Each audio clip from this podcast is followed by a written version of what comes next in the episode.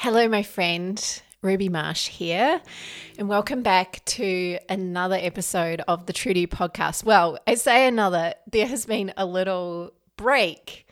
We didn't record an episode for about a month. My apologies.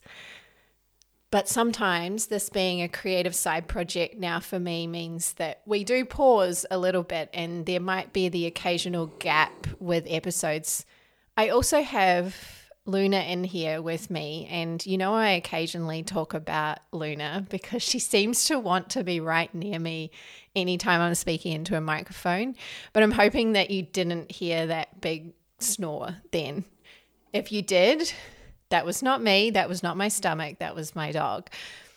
Okay, so today's episode is a really cool one, and I laugh recording this intro because I think for a lot of this episode, I was probably in awe of this guest and totally fangirling her because she was taking me back to a time in my life with some of the things that she spoke about when she talked about particularly her growing up and being a young girl. And there's one bit where we talk about how our mothers used to buy magazines and you got to think, we both grew up in the 80s and the 90s. And for probably, you know, the first 10 years, 15 years of my life, there was no social media. I think as a teenager, we got cable TV and got the fashion television channel, fashion TV. And my sister and I would sit there. This is such a weird habit. It's like a tr- total trance that we were in. We would sit there on the weekends and just watch hours of fashion TV, which was mostly just fashion shows. So people coming out on a catwalk, up and down, up and down.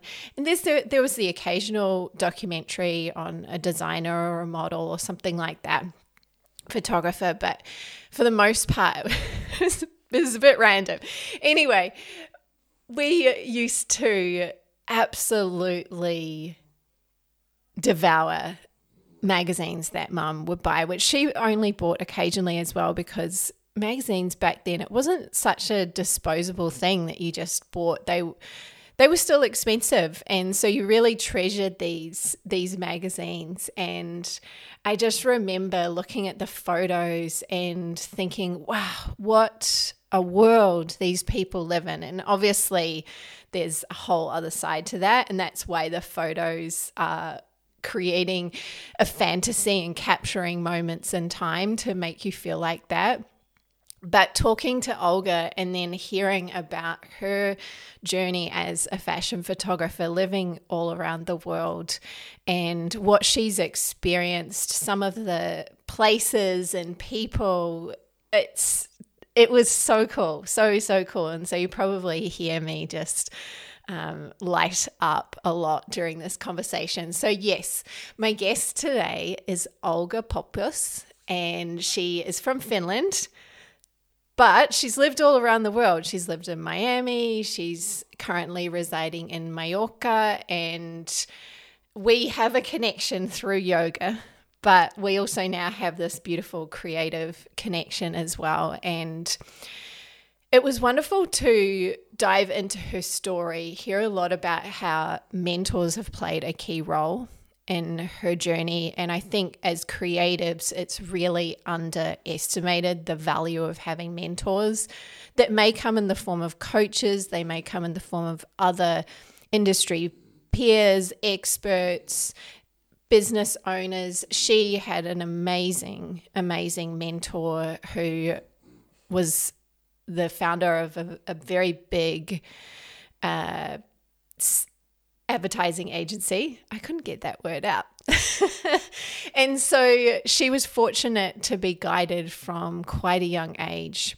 And also her spiritual practice, her choice to convert to Buddhism at a fairly young age and how that has influenced how she controls her energy. I wouldn't say controls, just uses her energy to her advantage makes sure she creates the right energetic space when she works with people. There's so many fascinating things in this conversation. Whether you love fashion and you're interested in that, or whether you are a spiritual person or a creative person, you're going to get so much out of this episode. So I won't keep you hanging any longer. Let's dive into the conversation with Olga Poppius the universe is friendly. I had this amazing trust. And I think I have seen angels when I have been child. I have these vague memories of mm. flashing something, some beings. And I had this ma- amazing trust that there is something more. And then in Finland, in the Lutheran uh, culture, we are the uh, kind of way of uh, initiation is that we have uh, at 14 year old, you we get the communion and then you can be i went to there and then you had the choice to be like a big sister on the on the future camps when you were older. So i i went to those camps for a few years to be kind of a big sister but i had already started to study buddhism and all the eastern philosophy. And and i asked from the priest uh, from the uh, priest who was a woman that can i also talk about this to the kids you know? And she was so cool that she was like yeah that's fine you know it's philosophy and it's part of the history of the world. So why not? And then I ended up trying to really believe in Jesus. It didn't work out because it didn't make sense to me. There wasn't any actual proof for me that it would be working. And then I really explored the Hare Krishna. It was too weird and didn't work and too long books and all that. And and then I was in my early 20s and then I bumped into a DJ friend of mine. I was really big into the clubbing scene at that point. I had been for years when the techno scene started at the yeah. early 2000s. And, and this DJ woman, friend of mine, invited me to a picnic of the local Buddhists. And this was the same Buddhist practice as Tina Turner also practiced.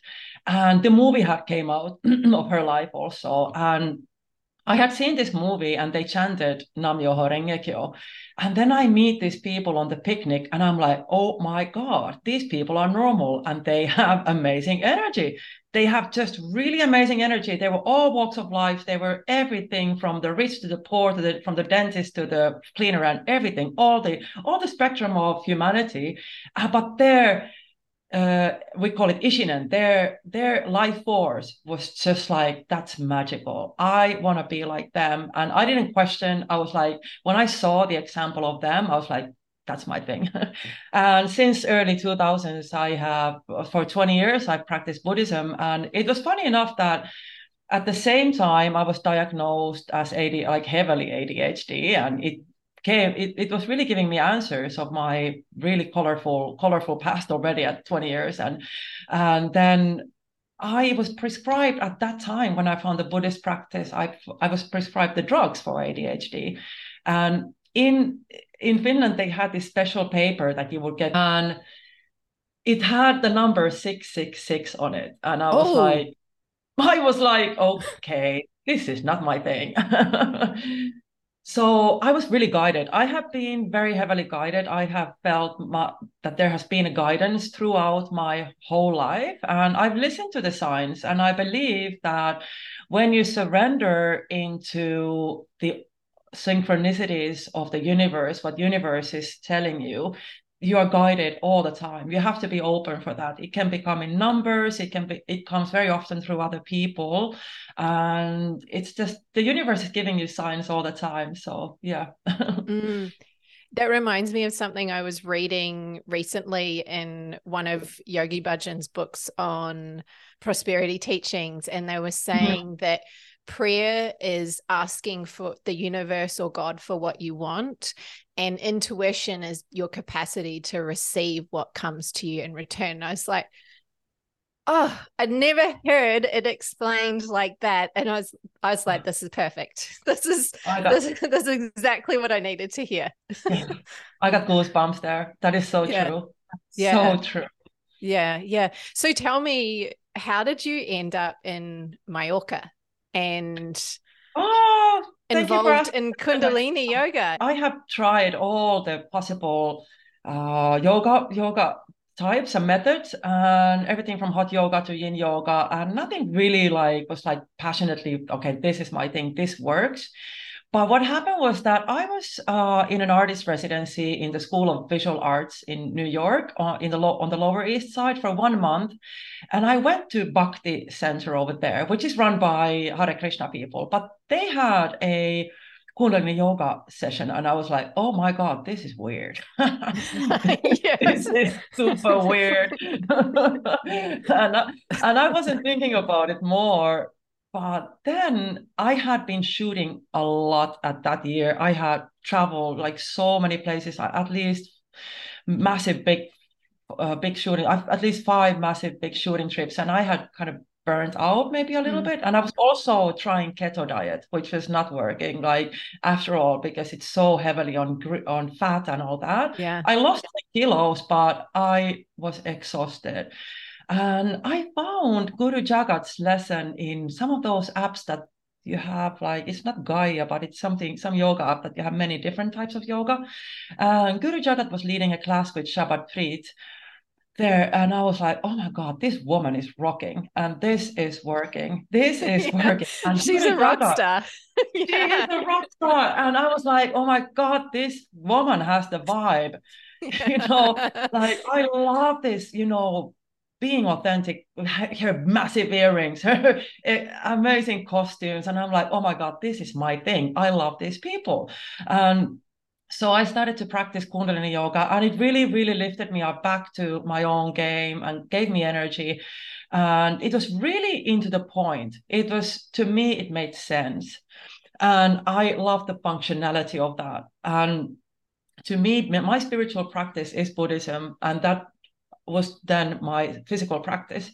And I got married that year to my husband, who had been, we have been together already eight years at that point. And in his previous life, he used to be a DJ. So he was a lot in Ibiza. And I had not been in Ibiza before. And we were thinking like, okay, well, why not to go to Ibiza for our, for our wedding, uh, uh honeymoon? And then, you know, by coincidence, there is a Rama festival on the next week from our wedding. And I'm like, babe, how about we make a compromise that we do a yoga festival for one week and then we go to party into to Ibiza. And he's like, okay, that, that sounds like a marriage, you know, let's make a compromise. let's do that. And my husband is from Ireland, uh, from Belfast, and her his family came to the wedding. So it was a party for five days. Um, I at that time still drank alcohol, and it was like a party. We were drinking every day, and you know, like after that, after drinking for five days, we take off to Rama Festival straight to Hari Jiwan's class on full moon. and it was like you know 150 people in this small yoga studio in this you know, we everybody had to put their mats into a little square so everybody would fit in. And it is July in Mallorca, so it's about plus 40 degrees. And I remember taking him, he's not he's not done yoga before. So I remember taking him to the class after this party of five days. And we are doing this kind of exercise that you have one hand is doing this and the other hand is doing that. And we were doing this for like 11 minutes. and my husband was ready to go and punch Hari Jiwan's face. and the bad thing was that, of course, in Kundalini Yoga, everybody wears white, and he had black, black uh, shirt and bright blue hair. So basically, Hari Jiwan was looking at him all this time. And but you know, after the yoga yoga sessions and every day immersing ourselves, cleaning ourselves, detoxing. I was mm. like looking from our balcony, I was looking at this is a cute place. I like this vibe. And we had been already planning at that point to move uh, somewhere. We were looking at Rome, move away from Helsinki because I had been living abroad in New York, Miami, big metropolis for most of my career. But then when we had kids, I we had to stay in Finland for a little while because the schooling system is amazing for them and to get the Finnish language and so forth. But it was about the time for us to move on. And I was like, this is going to be the place. And this was July. And I had this really like a massive pressure that we're going to move. We have to move now, that we can't waste time. This is the time we need to go. Uh, we sold everything. I had some huge gigs, which I did, some catalogs, and we got a little bit of money in our pocket for us to start the life in here. And it was July, and then it was November, and we were in Mallorca. And four months after that, it was lockdown. Wow. So I had to, I had this, this is the reason I know now that I had this like massive pressure and intuition that we need to go now. There's no time to waste. And then the whole world went upside down. And I had been working in commercial photography mostly and advertising and fashion for 20 years at, of 18 years at that point. And, and then I had to reinvent myself mm. in a mm. way and there was a beautiful beautiful yoga teacher who was mariana salinas who has who was teaching at rama at that point. But mariana was opening her own studio sadhana works at that point. And i had overheard her bringing uh, deepak chopra to mallorca. And i was like mariana i want to help you. I am really good at organizing festivals. I'm really good at marketing because i'm a graphic designer from before. And I'm re- I can really help you with this. And the day the uh, lockdown started, she opened her doors, but she was not able to get it, you know, open her doors physically. So what we did was that okay, Mariana hired me. She saved our ass to be able to stay over here. So I started to get like monthly income for the time it was a lockdown, and and I was like, Mariana, you know what? We we're gonna go live from the first morning. We're gonna go live, and you're going to teach live every morning. Uh, your kids are going to teach uh, teenagers Kundalini yoga, so we are going to get a following. So that started from there, and I was able to stay over here because of her, which I'm really really grateful for. And now Sadhana Works is amazing, flourishing, and they just had Deepak Chopra finally over here. I was able to take his portraits, and you know it was just amazing to start over here in Mallorca. So I was able to stay, and here we are after four years. wow. Wow. So for everyone that's listening, you can hear that Olga has had a very colorful life. She, from my introduction, has been a photographer all around the world, the likes of Deepak Chopra. She's photographed some amazing people. So tell me about how photography came into your life. It's the thing that I know you for, but obviously you're actually mm-hmm. a woman of many talents, graphic yeah. designer as well. So it mm-hmm. sounds like you've always had a bit of a creative edge to you. Mm-hmm. Yeah, t- talk me through a little bit of your your history yeah. with creativity and when the camera came into your life. Camera didn't come into my life until I, I was in my 20s actually, and the history is so that I grew up in a house where my grandparents lived upstairs. We were a big family of five from two different marriages, and I was the first one to my father. And then I had one little sister, but I had three other siblings, and they were really rocking it in the early 80s. They were like jet setting in the busy jet setting 80s life of Finland, Helsinki. And we had restaurants and we had a very big social life and and I es- my escape was upstairs to my grandparents. So I was able to find my peace in there. And my grandparents were artists. So my grandfather was a sculptor and he was teaching also in school the woodworks. And my grandmother was the scared piano teacher of the elite children of the area where I lived.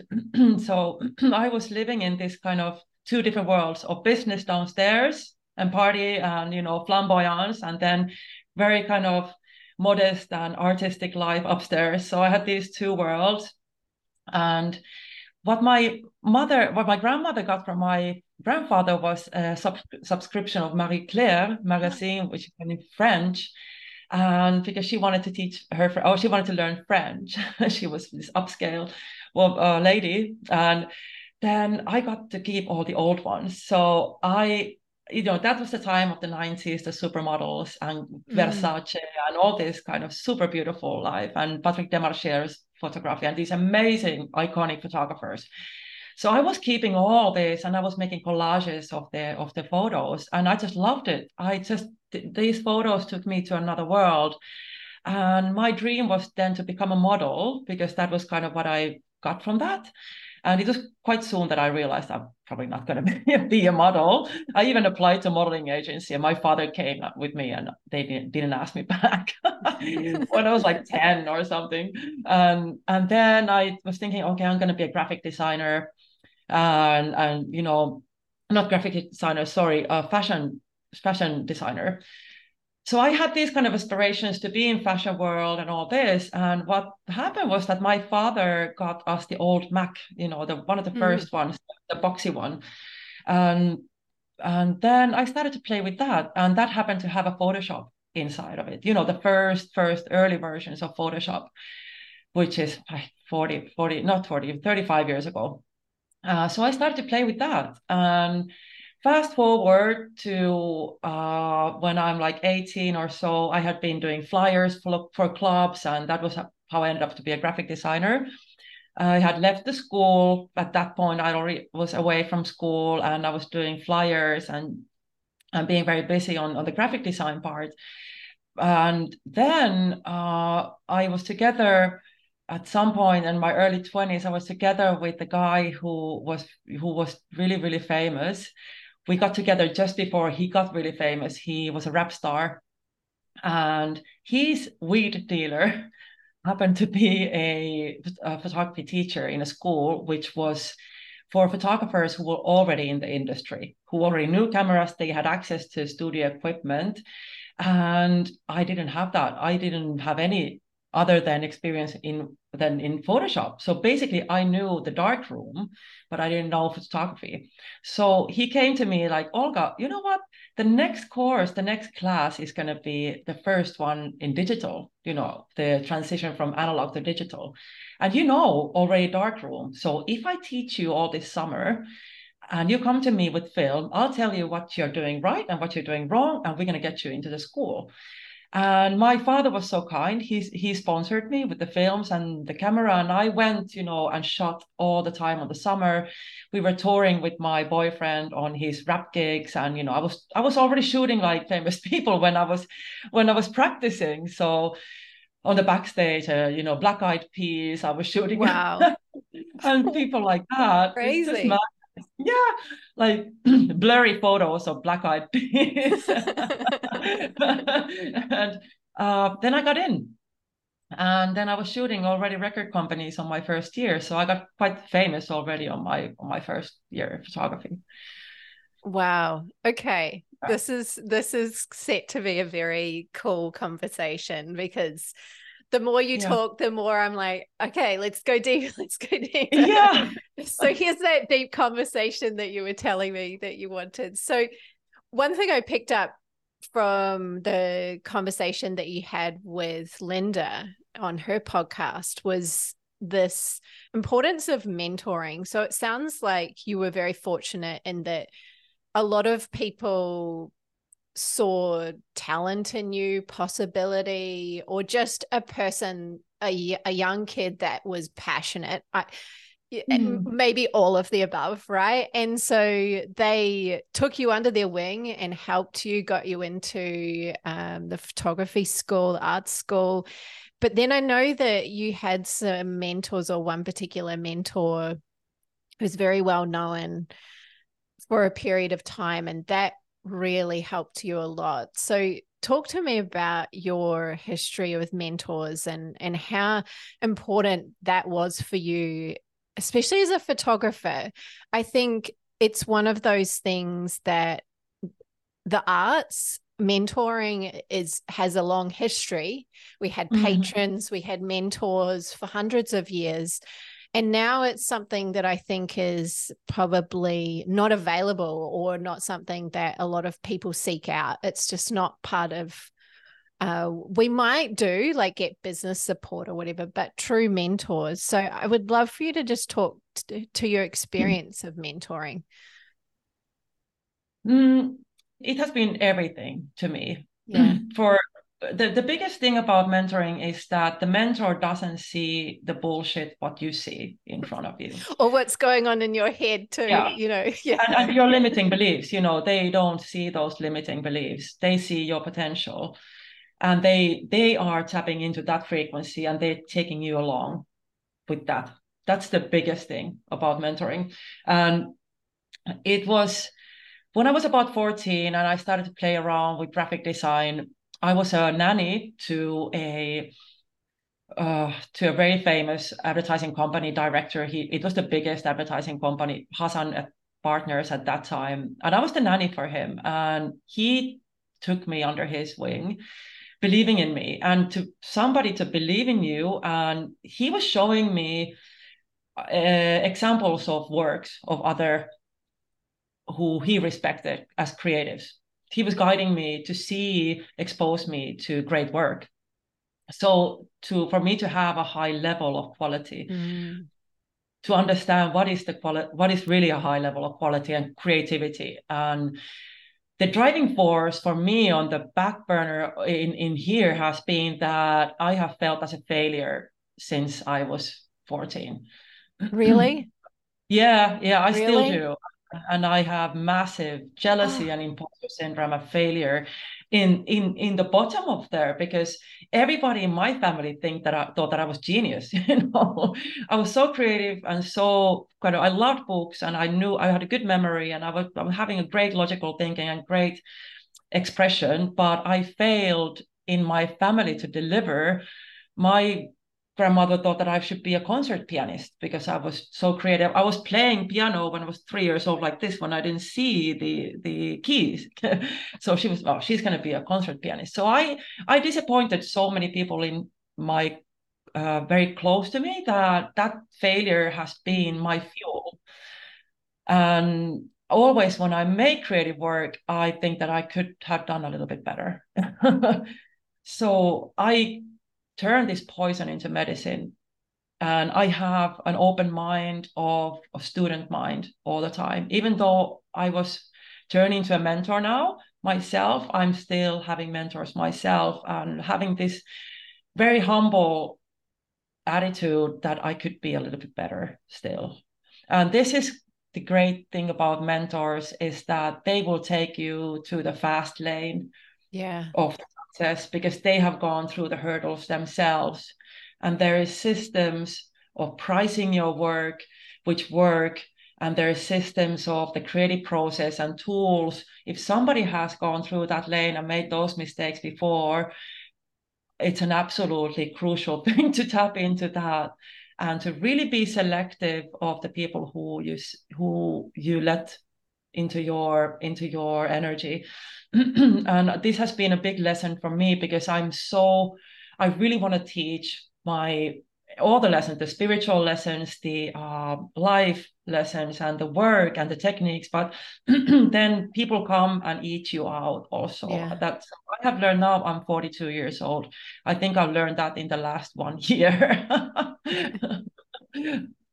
How i'm curious because we're we're similar in some ways in that we mentor uh, small business owners, solo business owners who really are doing a lot of their learning for the first time and they don't often have a lot of support. They're out there on their own. They're not running a big agency and have a big team and and all of mm-hmm. that. How i'm curious how easy was it for you to say to yourself, this person, what they're telling me is valuable. Did you listen? Or did it take a bit for you to listen and then implement? I'm curious to know what that was like for you because he was obviously so far ahead and so successful. In some ways, it's very easy to go, well, they know the path they know the right way mm. they've made all the mistakes like you say but sometimes when you're young you also have a bit of resistance and mm. yeah so i'd love i'd love to just hear your experience around that i didn't have any resistance i was very yeah. grateful for everybody who was sent onto my path and i don't remember ever doubting any of their guidance i maybe didn't do it because it wasn't my path uh, of doing it exactly as they told me, and then I did my own path, and then uh, it's just that authenticity which comes from the genuine intention from that person who wants you to do well that you don't even question that. You just know it. These mm. people are very genuine in their wish for you to do well so I didn't question that. What I would question now these days, because when you're scrolling through Instagram and there's people giving these quick hacks on things, that's really confusing. That's like super confusing. They're delivering like deliver this and this and that so quick that really like I believe that that's that's the hard part these days. Discernment, discerning yeah. what's the right yeah. advice to take and not. Yeah, because we have all taken so many quick courses on internet and not ever even doing them, finalizing yeah. them. so this is why I feel that in-person mentoring is just so different from instead of taking these fast courses. And it will you will feel it in your body. I feel that when you're really uh, getting into the sphere or energy of somebody who you know that you can trust, you can feel it in your in your heart Mm. Mm. One thing you mentioned that this particular mentor helped you with was pricing, knowing how to price, knowing how to value yourself as a creative. And I come from a creative background. I think I might have mentioned to you that I was an architect for a while and then found myself doing something completely different. And so that's been a wild journey.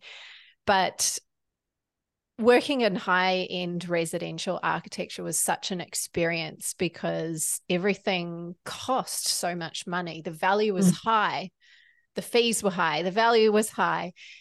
Mm-hmm. But then I went out on my own and started my business many years later. And just knowing a how to price where to start but also being able to to look at my experience and everything that I'd done that may have not been conventional as well but still say there's value in this uh, as a as a coach but also I think creatives experience challenges with that as well. I think look every business owner does but particularly creatives because we put so much into our work we put our heart and our soul and and we love it. So we don't often think that we should be paid because we love it. You know that old thing of if you if you weren't getting paid for what you're doing would you still do it? And i think that can become a bit of a trick for people because then they don't price accordingly. But what what is your your thoughts around valuing mm-hmm. yourself as a creative? Let's start there do you uh, would like to hear from the money point or valuing as a value in itself? well, I think they go hand in hand, don't they? But oh, maybe we can start with valuing yourself personally and then we can talk about putting yeah i was really interested you you you sent me this question i had to actually take a moment this morning journaling about this and i i got this insight that it the value in yourself comes to actually doing the work and showing up for yourself continuously and being every day committed to work. And that value becomes from feeling that value when you're creating it and showing up. And you're creating value through uh, also creating value with collaboration and society and how you show up to the world and and how you create value to the humankind in general. Mm. so there's so there's so many aspects of value that there's beauty value and benefit. Those are all uh, in itself a uh, concept which makes a enjoyable career. When you're able to create beauty and then you're getting paid for that and you're creating ba- benefit. And then it then came to my mind the beautiful concept of ikigai in Japan. Yeah. yeah. and and, yeah. I, and I, I had to write it down actually that the all the uh, concept four concepts concepts of that that what you love and what you're good at and what you get paid for and what you deliver what the world needs and then comes uh, the benefit of that that you have to live your life and how do you price yourself mm.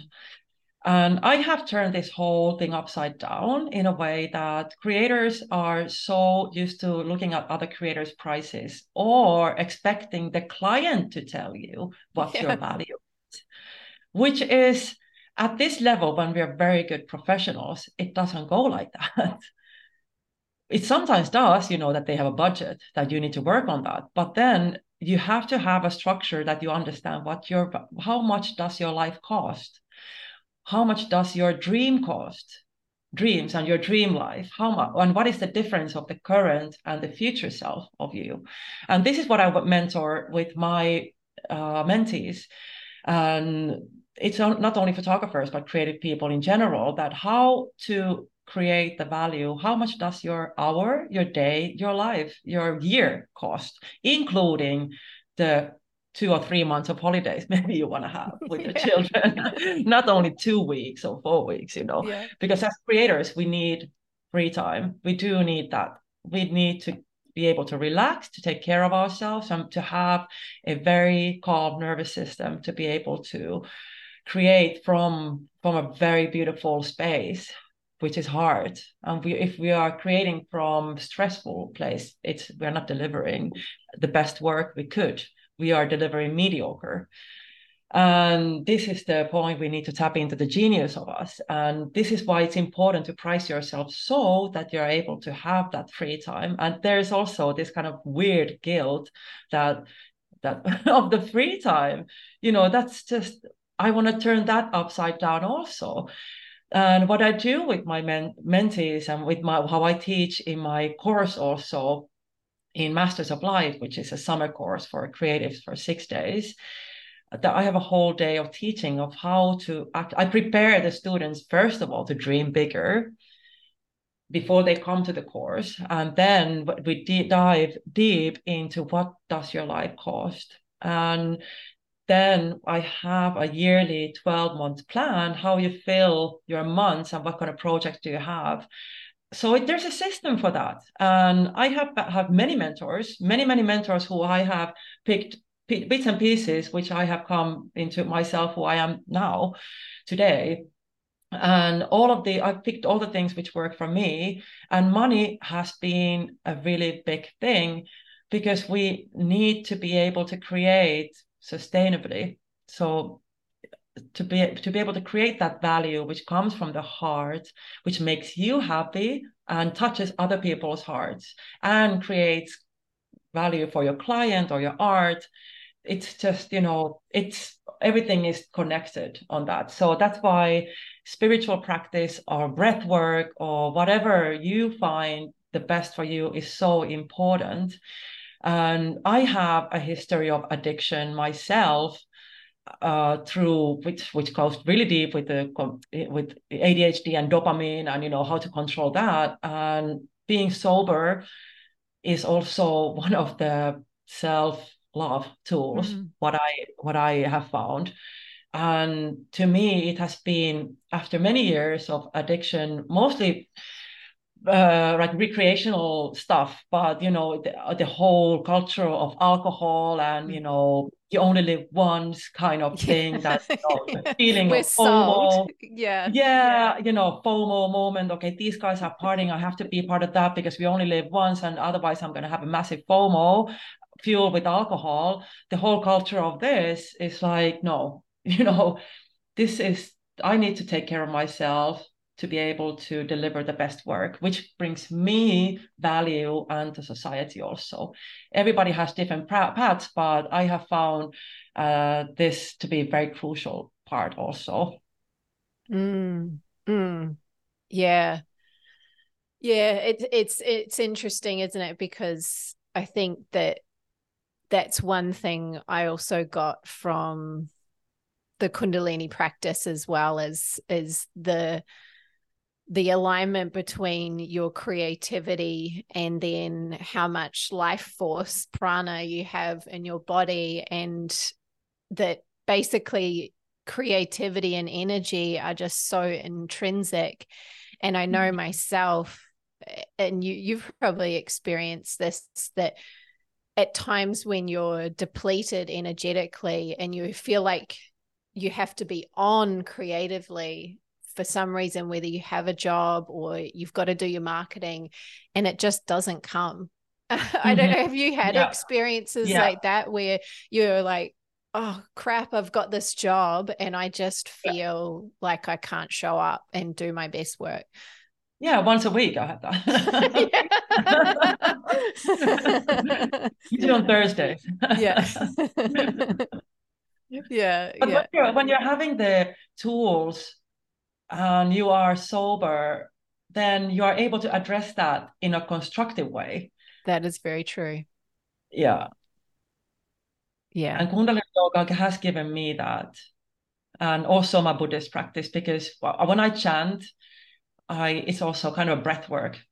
Mm. And I always chant like I have this massive book where where I chant, I, I'm just all the downloads and all the ideas come come to me at that time. And I'm just, you know, when I'm leading, we we are having Buddhist meetings and there's, you know, five to ten people behind me chanting in front of our mandala. And i'm just writing on my book you know.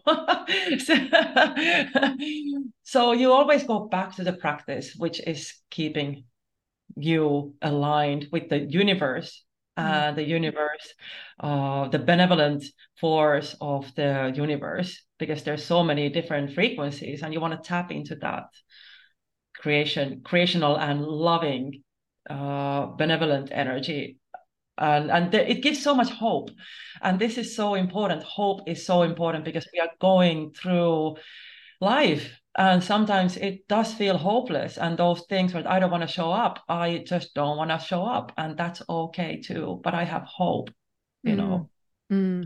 Mm. i love that and something so needed over the last few years right? Yeah. Yeah. we need to believe that there's something else on the other side of this at yeah. some point in time or just in your everyday moments that that yeah. uh, things aren't really as bad as they seem or there's other there's always another way. Yeah. There's always and a also, way through every block. Yeah and I, I would love to add a buddhist concept what we have is that we every because everything is energy and all the negative things is energy also. And we have a concept of 10 worlds which lowest is the hell and the highest 10 is buddhahood. And all the nine until uh, buddhahood have positive and negative sides. So all these states even the hell has a positive constructive side in it. So we are able to turn we have this saying that we are able to turn poison into medicine. Mm and there's always a seed of beauty and, and progress and change in in those in those lowest lowest states of beingness. Yeah. Yeah. Okay. So you mentioned you have a couple of two daughters is that right?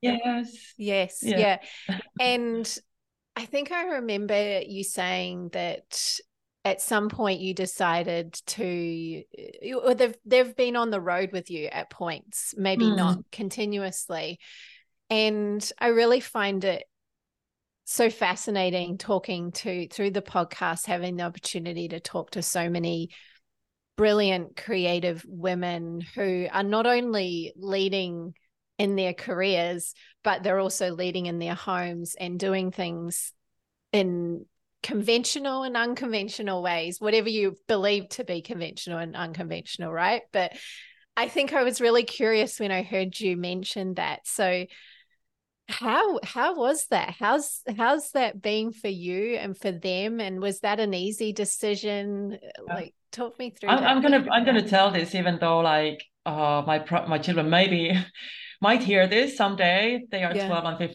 now, but I never had a dream to be a mother. I really didn't have that kind of like, oh my God, I want to be this mother and I want to build a family. Oh, that's someday I'm going to get married. I never had that at all. And when I got pregnant by accident, so I was really not sure if I want to keep that because I understood that, oh my God, this is going to change everything. And I was 20, 27 at that time. And I was, I, I was just, you know, visiting uh, Barcelona from Miami, my old boyfriend, and and we kind of got back together. And I love Barcelona, and I'm like, wow, okay. He was ten years older from me, and and then I decided to keep her, which I'm so grateful that I did. Yeah. And I just made a decision, and not even maybe a conscious decision. I, I was just like, you know what, I'm going to continue my life like I am living now. They're they're welcome. Or this person is welcome to my life, but I'm not going to change it because of that. I'm not going to turn into this mother who, whose whole life is that baby. So I have a life, and please, you're welcome to come and join. and so this was my attitude from quite quite from the start, and it was very unconventional in many ways. I would take my my daughter to long restaurant you know evening dinners and exhibition openings and you know busy barcelona life. And i would, I would just have the baby with me. And and and she would be i would have you know her not in the shoes at the time when i'm breastfeeding but uh she would be sometimes in the shoes and in, in a stroller with an assistant or or so forth. And then I had to leave uh, that father when when she was a bit over one year old, and I started everything over in Helsinki. I moved to my parents' place, and in and then I got pregnant again after one year or so. And I was okay. Uh, I've, I've done this before. It's gonna be fun. Uh, the situation was that the father was not around, so I was doing it alone. Wow. Uh, so we welcomed another baby with with the baby with the big sister together, and we were taking care of the baby together with the big sister who was three years old at that point. And and and I I started to travel again. I went to Miami and Barcelona with the two girls.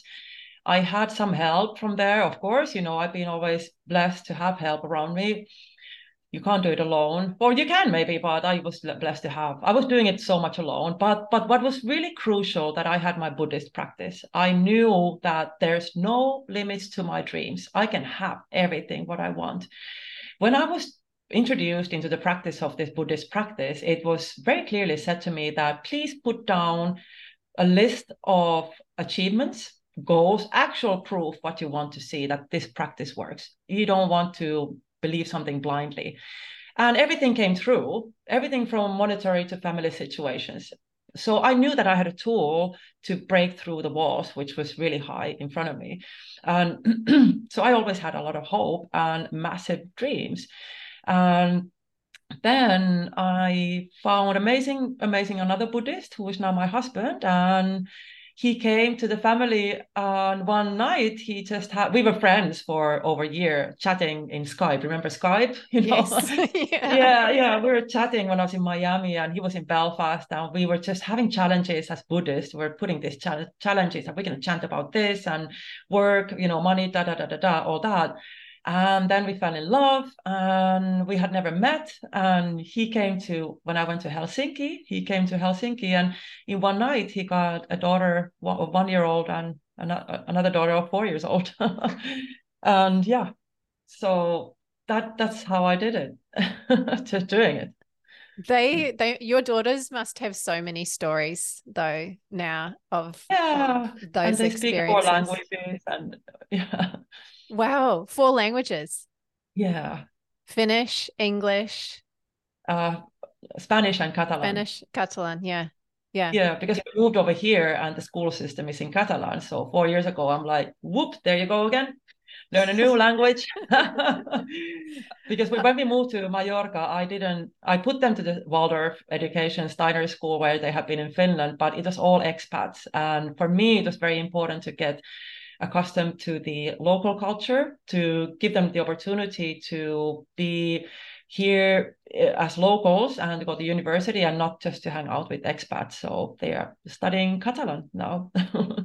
amazing, amazing. That's really cool. That's really cool. Uh, I, I it's it's interesting in here in Australia now, and I'm not sure. I I feel like this is happening in the US. It's probably happening in New Zealand where I grew up, but there's a lot of parents that look at what you you did with your daughters and from the perspective of of taking them with you and going on the road so to speak and they're they're doing that it's it's a really cool time i think to be and you certainly paved paved the way for many people in that respect yeah. but now it's almost it i think after the covid period a lot of people went on the road and they mm-hmm. traveled around Australia. Have you been to Australia before? I haven't, but as oh. I told uh, many mentors from yes. Australia, and yes. one clairvoyant told me that you have the energy that you should be in Australia. I'm like, there's a fire for you. You have such a fire. And I just love the humor of you guys. You're so easygoing. And I feel a lot of calling to co- come and visit. yeah. Okay. You definitely should. But I, what I was what I was saying is that the country's so big that so t- it's like the US to go on the road you can be on the road for a whole year and that was something mm. that a lot of parents have done now is pulling the kids out of school homeschooling getting on the road and so it's really cool to see that people are embracing this idea of giving their mm. kids mm. this worldly experience and that you don't have to be tied to a school or you don't have to be tied to one place kudos for them because i could not homeschool at, at that level when we are going to the you know from from like maybe seven year old yeah but on from the, from there i don't have the patience. I have so much passion to my own career. I don't have yeah. time homeschool my children. You know that's another job. Like that's yes. amazing. I, I did find schoolings on on online. There was a really cool little uh, a big website which is called abcmouse.com just a hint for anybody who has under eight year old kids that they were learning to read and calculate. So i would have those on all the time in english so the kids would grab english and all this kind of understanding of numbers and letters until the age of seven but to me i would not do homeschooling because I do I question very much the system and my kids know that. Mm. But I think the uh, the ability to have authority to give you tasks what to do is important. and I don't want to be that authority. I want to be a mom. I don't want to be an authority. So I, I I found that really hard to be an authority also for my children, other than the mom authority, you know. Mm. So respect, I respect that a lot. If if you're able to do that, but that requires like it's it's it takes time. yeah, yeah. I, I never thought about it like that. That's actually a mm-hmm. really mm. interesting way to to put it because it's similar almost to my husband and I running a business together and mm-hmm. yeah it's like you have to separate out the roles don't you that yeah when are you the parent when are you the teacher and then sometimes they might feel like you're always the teacher and not the yeah. the loving yeah. parent you know so yeah. yeah it's um it's a balance and and i think my belief is certainly and people can disagree with this but that it's it all starts in the home anyway mm-hmm. and and you're setting that foundation and i'm yeah. not i'm not a parent yet but certainly i think yeah. over the last few years it's just been interesting to see the options that are available and how much do you give over to the system versus exactly you know, t- taking your own lead yeah and I, I believe that me as a woman, as a mother, as an entrepreneur, as an artist, I am the example of questioning the system. Yeah. We have two kids, and the older one is clearly going to university, and the other one, I'm not really not sure about that if she will even finish high school, to be honest. Two very different, two super different kids. And I'm embracing both of them. And I'm really, really trying to uh, tell them that the school grades is not there to define you if you're a good yeah. person or not or if you're you know good part of the society. That will not tell you that. And that is the important thing. But i think we need to be able to play with the system also. It's it's you know that okay you you're in it so you're able to question that. And when you play with the rules you have the ability to kind of also break the rules I, th- I think that was Guru Jagat that used to say uh, occasionally in her classes that we need light workers in every part of mm-hmm. society. Mm-hmm. Yeah. And so I think it's an extension, that's an extension of what you're talking about that just yeah. because you're you have your practices and your ideas about how you want to live your life and your values and morals and all that it, it's sometimes harder to if you decide to separate yourself than to take all that and be able to help people be creative, change lives in in the system. Yeah, it's a it's a constant. Uh, it's a constant mental thing that juggle for me. Absolutely, yeah. and there is no black and white so you know situations there's there's so many different colors and so many different hues of being part of the society and i just have this am- amazing trust that if my my uh, youngest daughter asked me like mommy how am going to get rich? I'm like okay. You when you find what you're really passionate about and you can't stop doing it then i will tell you the route to make money with that. But you have to really find the way the the thing what you are interested of and what lights you up and keep continuing doing that having perseverance. And you know there is so many ways of of living this life but some might find it in one thing at school also. Yes yes. you know. Yeah and and I, i'm i think having the contrast i'm so grateful for mm-hmm having a university education, going through a school system in some ways. Now I know both sides of, yeah. and now entrepreneurship, it's like, oh, this is like the total other end of the spectrum. So without that contrast, just like you have with sobriety and the other side yeah. of it, you know, all of these contrasts, we we can't ever. It's hard to make sometimes sound decisions without them. Yeah. Yeah, yeah, because we are here for the human experience to grow, and we can't grow without the the experience. Mm. We have to have the embodiment of of the experience in so many levels, and people have different kind of paths to do that, and that's why I just feel that the basic guilt as a feeling is just so destructive because mm. we bless all the processes what has brought us to here because of that contrast what we need that okay i did that i know exactly why i don't want to do that. One thing I'd, I'd love to go back to because i think this is this is important to touch back on. From earlier in our conversation you were speaking about valuing yourself and you still battle in what we might call imposter syndrome anxiety uh, self-doubt all of these emotions and thought patterns and sometimes unhelpful habitual things that that mm. can influence us. How do you how do you work through that? You just go to the cold water. You just do it. You know you just do it. And what you want to do is that you want to surround yourself with people who you can trust who mm. are better than you in something.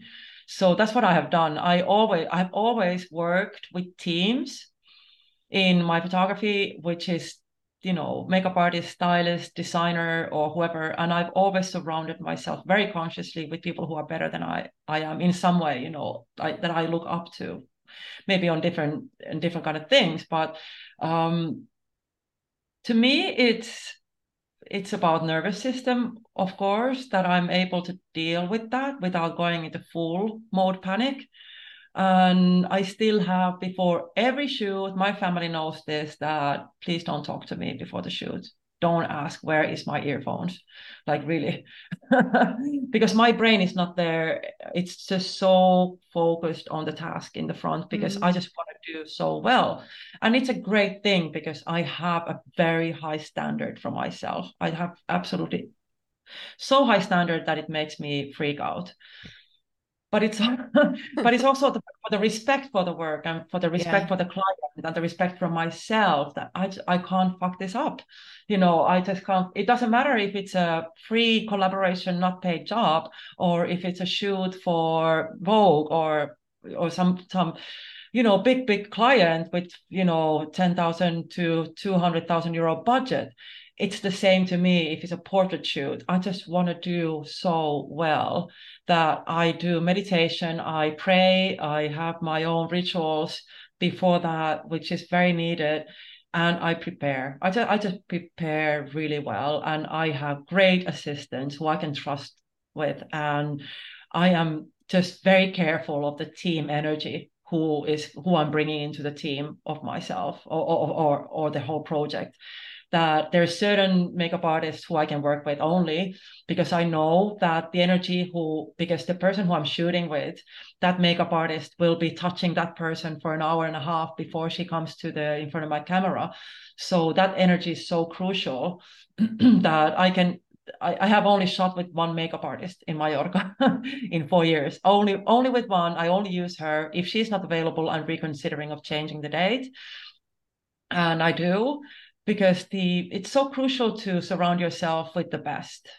And i only work with the best and and to in my eyes there's always more best you know? You can always go up the ladder a little bit. And we were just talking with my good friend doris who used to be the head editor of vogue. We were uh, in germany. We were shooting shooting early morning on Saturday, and she was just telling me that she's been shooting with the top, top, top photographers, and it can be horrible experience because of the insecurity of the client who thinks that because they are the client, they need to say something, and that is usually to criticize the process just to have to say something.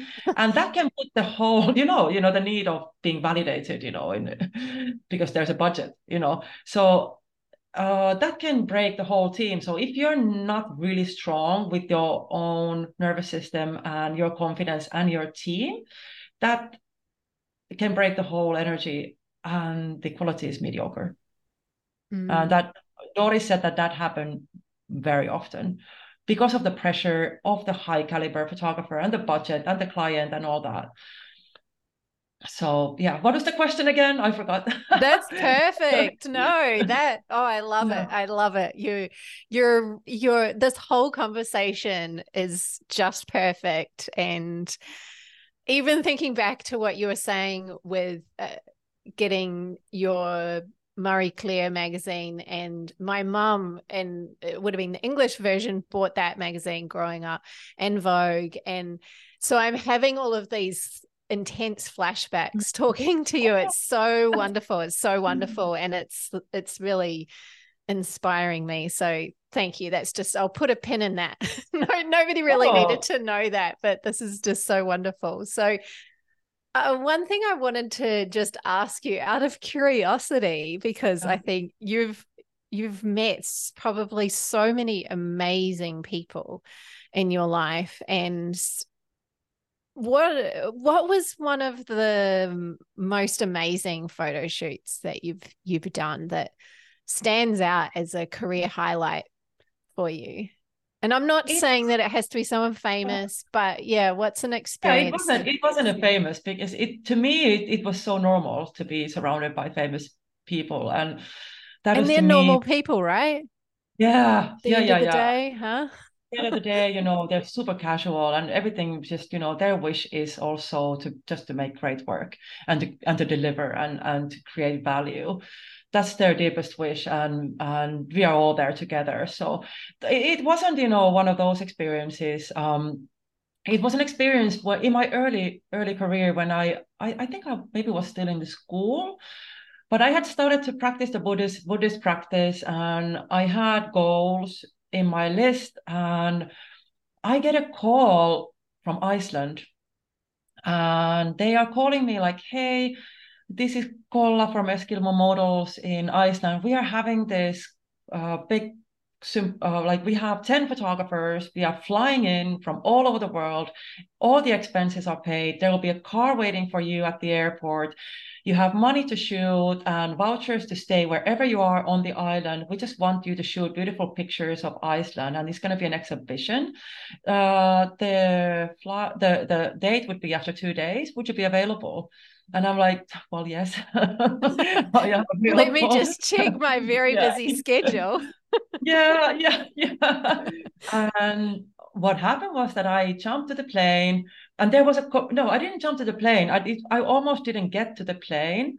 And I was chanting, I was chanting this Nam-myoho-renge-kyo, Namyo Horingeko, Nam-myoho-renge-kyo to get into that plane because I had to be there. There, there was other photographers, you know, flying in at the same hours. And and then I get an upgrade to the business class. and I am like, uh, 22 or 23. And the feeling when the plane goes down to the amazing landscape of Iceland with, you know, craters and that, you know, like, oh, my heart went like, like yeah. this, that this is the most amazing thing ever. And I'm having champagne in my hand and Japanese tourists next to me on business class. And there's a car waiting for me at the airport. And it was just beautiful. And it was the time of MySpace and I connected with other people on the island. So I, I hired myself just friends, new friends from the island to show me the most, you know, secret places. So I had I had guides for the whole week throughout the island. I was just going around the island. I have different nat- nature guides guiding me to the secret spots. And there was one place which was abandoned house next to next to a waterfall and it was abandoned house from 40s and everything was untouched. Everything. There was books and you know uh, pill boxes and you know still laundry uh, laundry on on the wires and wow. it was like this is like the most you know magical thing. And it was the secret place who only locals knew and nobody it was it was you know nobody had touched it. They wanted to respect the time and the history of that place. And I met Buddhists over there. I met another a, a guy whose uncle was the leader of the local Buddhist of the same Buddhism, and I was chanting throughout the Iceland and and then when we met at the end of the of the of the of the week with the other photographers delivering our pictures and so forth we had a good party and i missed the plane. I almost left and this a lady who was organizing it she was running a modeling agency and she had just survived of cancer herself and her son had died of epileptic uh, seizure.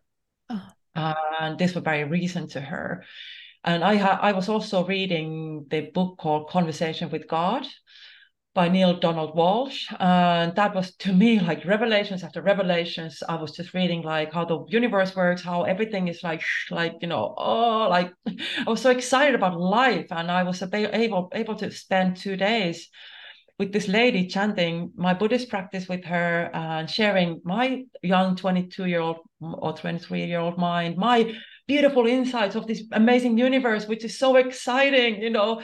And she got maybe a little bit hope from me, and we mm. were able to stay in contact with her many years after that. And she became kind of a very I, I know that we have a karmic deep connection with her, but I was needed to go to her life at that moment to give a little bit of hope. And she was washing my laundry and making me sandwiches, you know, what she would be doing for her son, you know, who had just passed away, a 19 yeah. year old. Yeah. yeah. So that was like a beautiful, most amazing experience. Uh, yeah. I love it. I love it. I love it. Let's finish off with yeah. you sharing a little bit about Masters of Light. It's mm-hmm. a retreat, goes for six days. Yeah. So, yeah.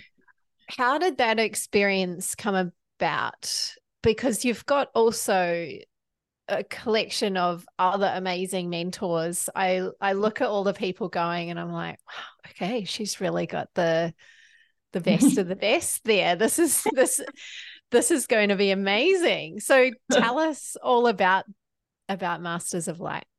Oh my God. Thank you so much for asking. Yeah. yeah. I, was just, you know, I'm so excited about this. And it it just came from from an idea I was asked by Finnish uh, photographers that if I could do a master class, and I was like, well, yeah, I could I could show how I shoot, but that's you know something you can get from internet. You know, like it's I I have been building my career based on so many other different elements which come out manifest as photographs. Mm. And I have these amazing, amazing people around me that I want to give access to for other people also. And then I was like, oh, it has to be a summer camp. And there's this absolutely beautiful villa called Osa Major over here, where we have been with Rama. And I've been on many, many retreats uh, photographing over there. And I was like, this, I need to bring people over here. And it is built on a sacred site. They had, when they were building the place, they had to stop the building because they found Paleolithic uh, ruins over there. So it has been like a worship site. It's on a hill looking down to the valley.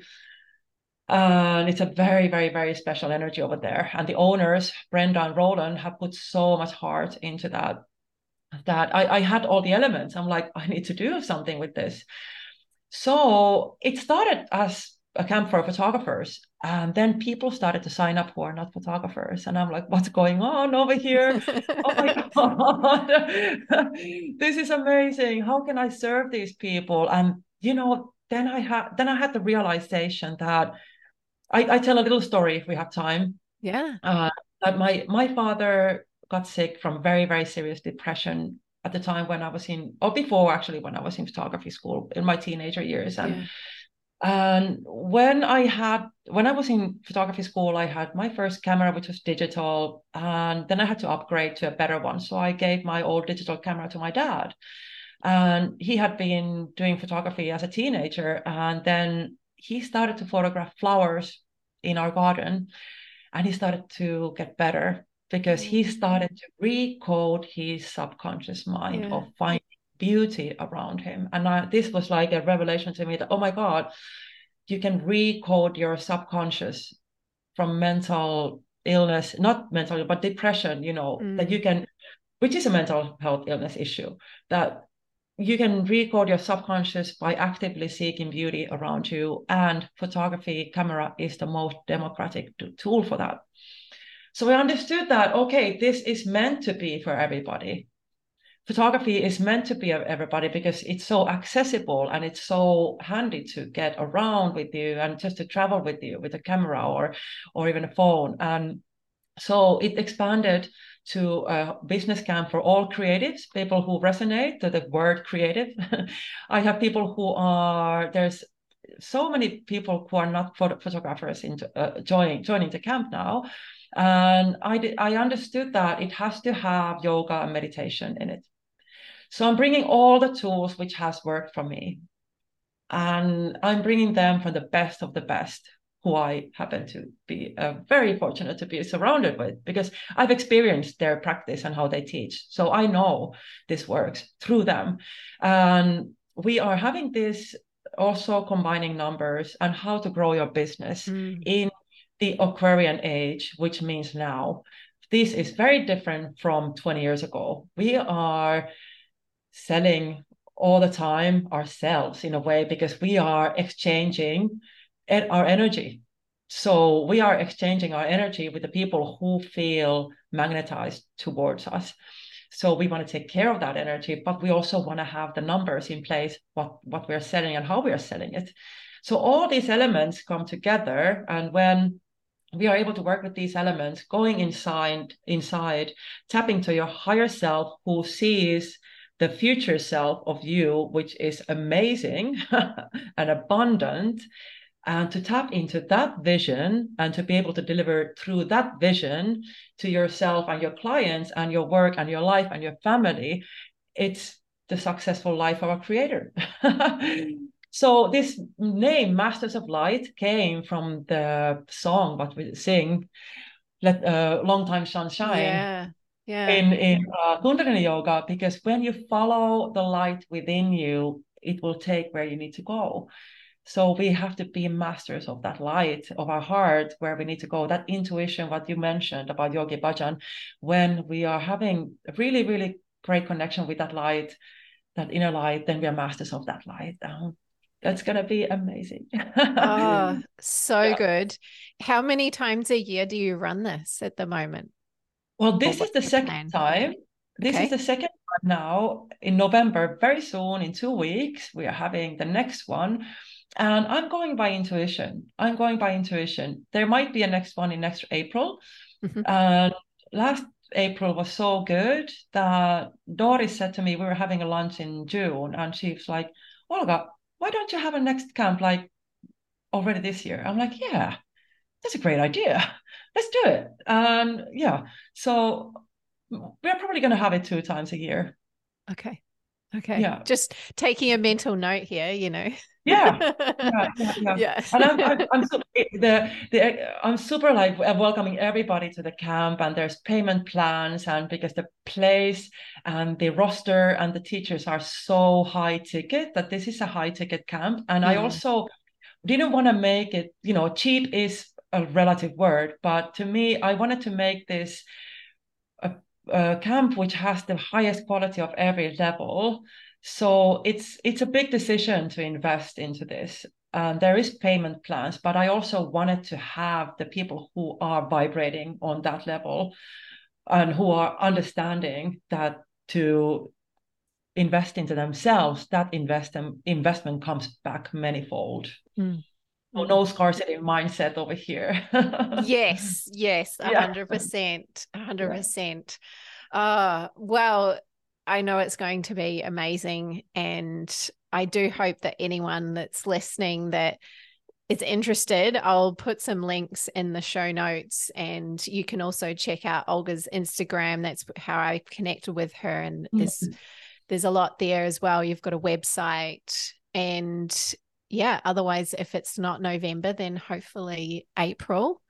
Yeah, and I'm gonna give your listeners a 500 euro discount ticket. amazing, amazing. Okay, we'll get onto this. We'll get onto this. We'll get this episode out ASAP. So yeah. there's not many of them though, so you need to act on that. Yes. yeah. How how big is the retreat? How many people can you We have take? we have quite quite limited amount. So we have 10 people plus yeah. the mentor. So it's altogether 14, 15 people. Beautiful. Beautiful. Yeah. Well, we, we sorry to interrupt you. We have mentoring, one-on-one mentoring with each ah. of the ah. mentors.